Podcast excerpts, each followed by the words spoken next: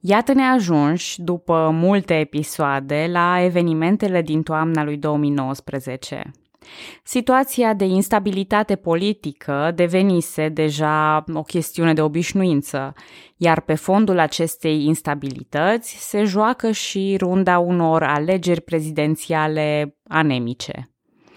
Dar asta nu e tot, căci sfârșitul lui 2019 și începutul lui 2020 aduc vești atât de proaste încât certurile politice și sociale ale ultimilor ani vor părea o joacă de copii.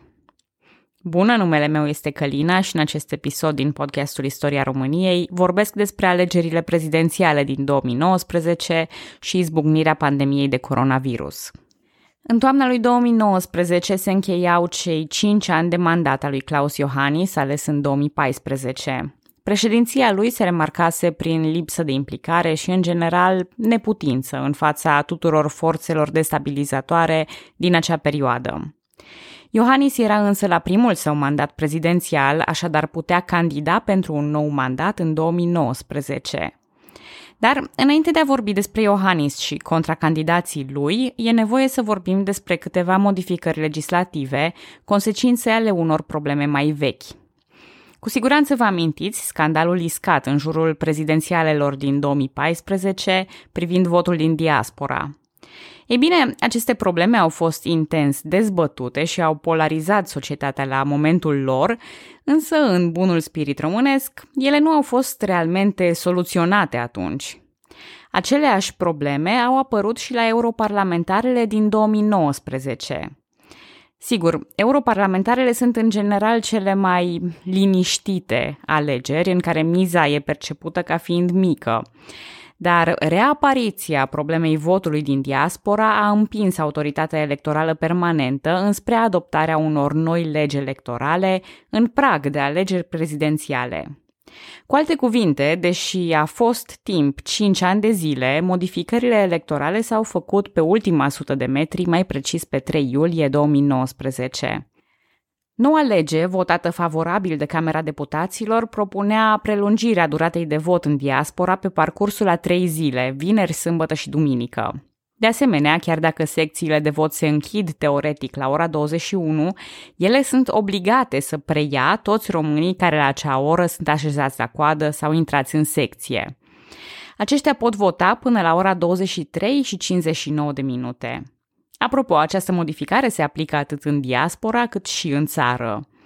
De asemenea, au fost informatizate listele suplimentare de vot. Alături de aceste măsuri a fost introdusă după multă dezbatere posibilitatea votului prin corespondență, aplicabil doar în diaspora. Din păcate, proiectul votului prin corespondență a avut însă rezultate slabe. Pe platforma de preînregistrare, în ciuda prelungirii termenului de înscriere până pe 15 septembrie, doar 41.003 alegători s-au înscris la votul prin corespondență. După ce a fost titrată ca soluție minune pentru problema cozilor la secțiile de vot, era destul de ciudat că românii nu au fost entuziaști. Ei bine, situația e ceva mai complicată. De fapt, românii nu aveau cum să fie entuziaști, deoarece majoritatea nu aflaseră de proiect.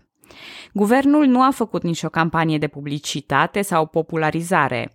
Ambasadele, Ministerul Afacerilor Externe și Autoritatea Electorală Permanentă au promovat portalul de preînregistrare folosind site-urile și canalele de social media proprii.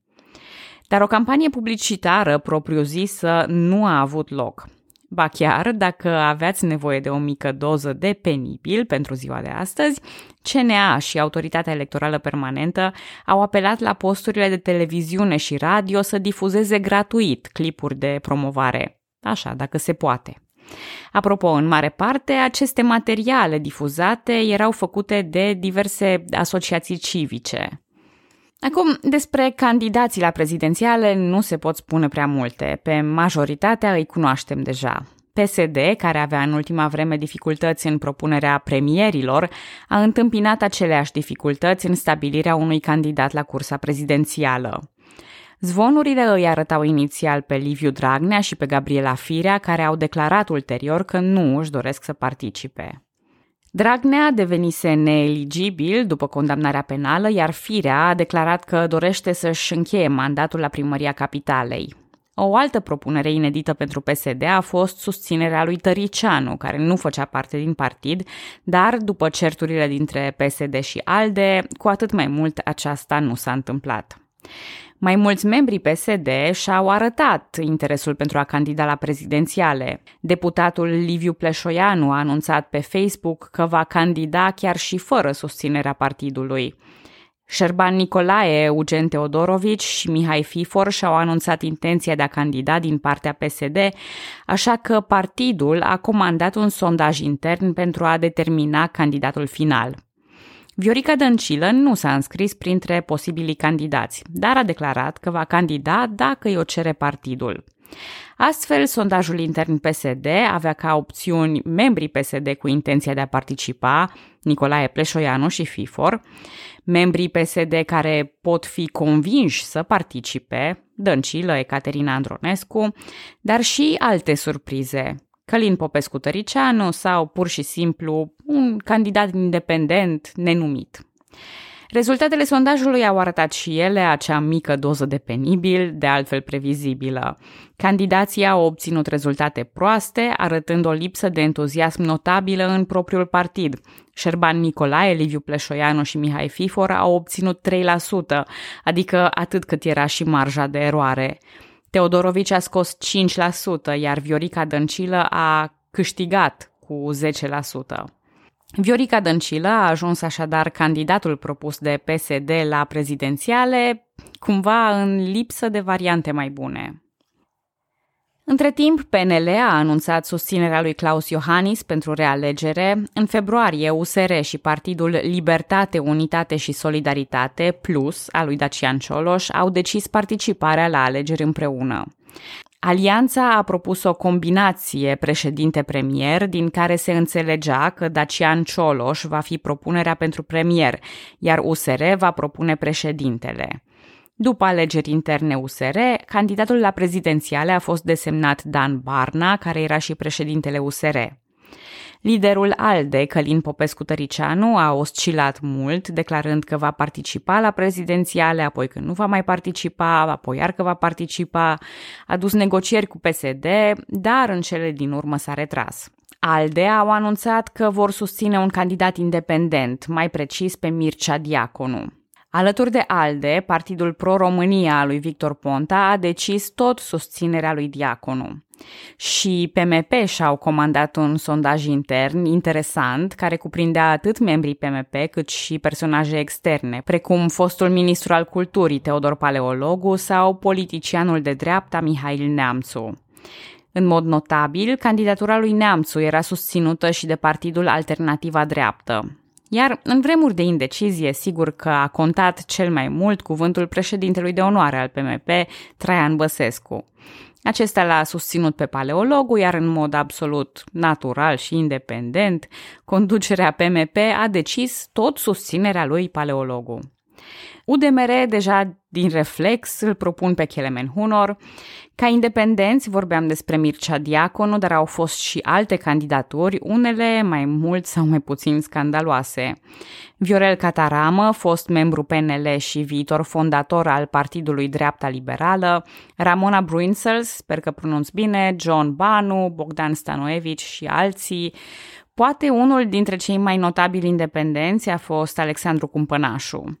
Politician minor, el era unchiul Alexandrei Măceșanu, una dintre minorele ucise în Caracal. Având atenția mass media în urma declarațiilor sale ca purtător de cuvânt al familiei, cumpănașul a decis să folosească aceasta pentru a participa la prezidențiale. Campania electorală a fost una lipsită de interes, parcă atât din partea candidaților cât și din partea alegătorilor. Au avut loc mai multe dezbateri, prezentându-se însă mai mult independenții. Cel mai activ, fiind prezent la șapte dezbateri, a fost independentul Cătălin Ivan, care a luat la alegeri 0,36%.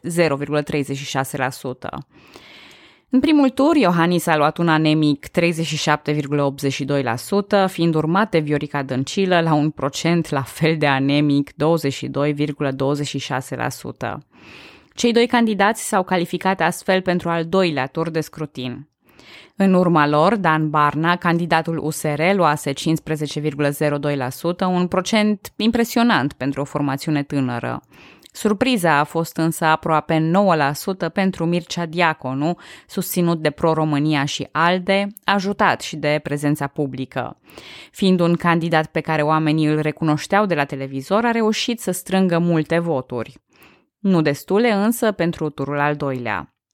Era, de altfel, și un rezultat destul de previzibil. Pe 24 noiembrie, Claus Iohannis câștigă prezidențialele în fața Vioricăi Dăncilă, un candidat slab al unui partid aflat în criză de popularitate, care a comis mai multe gafe și avea un istoric slab de guvernare.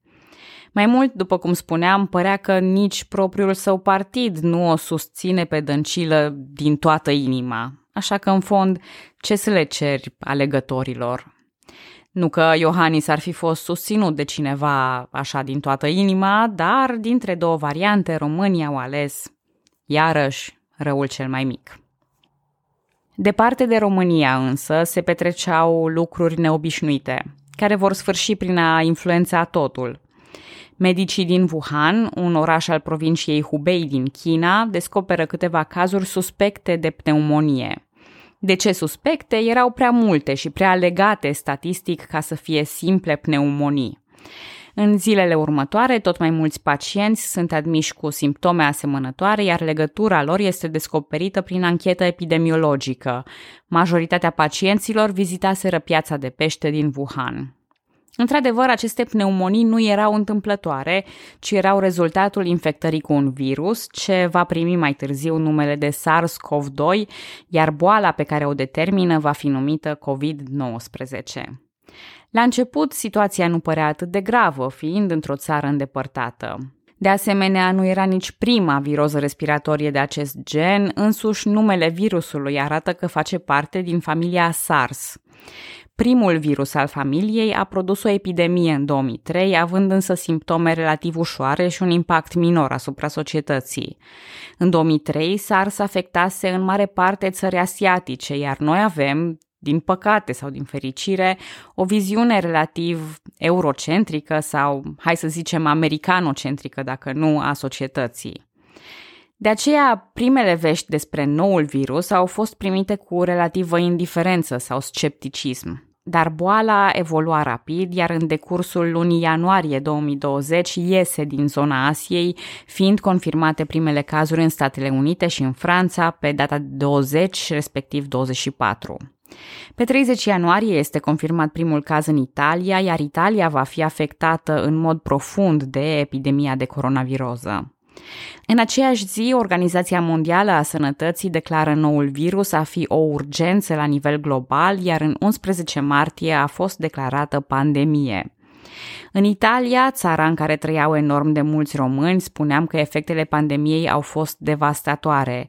Primul caz confirmat în România a fost pe 26 februarie. Dar în această perioadă, la primele cazuri confirmate național, încă exista o speranță fuseseră la persoane venite din Italia și păreau, atunci, relativ ușor de controlat. La venirea din țări afectate de noul coronavirus, existau protocoale de autoizolare la domiciliu. Până pe 19 martie, Ministrul Sănătății declara că 80% dintre cazurile din România sunt cazuri de import sau contacții ai acestora. Însă, așa cum s-a întâmplat peste tot, aceste măsuri erau insuficiente. Virusul se transmitea mult prea ușor, iar în curând, pe fondul noilor îmbolnăviri, guvernul Ludovic Orban, care fusese demis în urma unei moțiuni de cenzură pe 5 februarie, e reînvestit cu aceeași componență pe 14 martie pentru a face față crizei. Pe 16 martie, președintele Claus Iohannis a semnat un decret pentru instituirea stării de urgență și au fost luate măsuri agresive pentru combaterea transmiterii bolii. A început atunci epoca întunecată. Nu, stați că nu despre pandemie vorbesc, ci despre podcast în sine. În martie 2020 publicam episoadele despre evul mediu, așa numita epocă întunecată. Pe atunci, sfârșitul podcastului părea departe, iar viața mea era destul de grea. Pentru că, dincolo de o voce în microfon, sunt și eu un om care muncește și care își crește copilul, iar perioada a fost dificilă, a fost dificilă pentru toată lumea. Astfel a început o glumă recurentă, care uneori și-a făcut locul și în episoade, dar cel mai mult am spus-o cunoscuților, că dacă podcastul Istoria României nu se încheie cu pandemia, atunci podcastul Istoria României se va încheia cu pandemia. De aceea e timpul să pun punct acestei povești. Atât din cauza glumei, dar și din cauza sănătății mentale a tuturor. Sunt evenimente mult prea recente, mult prea controversate și mult prea traumatice. Nici eu nu vreau să le retrăiesc, nici pe voi nu vreau să vă torturez. Nu este însă ultimul episod al podcastului. Așa că permiteți-mi să vă mulțumesc că ascultați podcastul Istoria României și să vă spun, pentru ultima dată, pe data viitoare.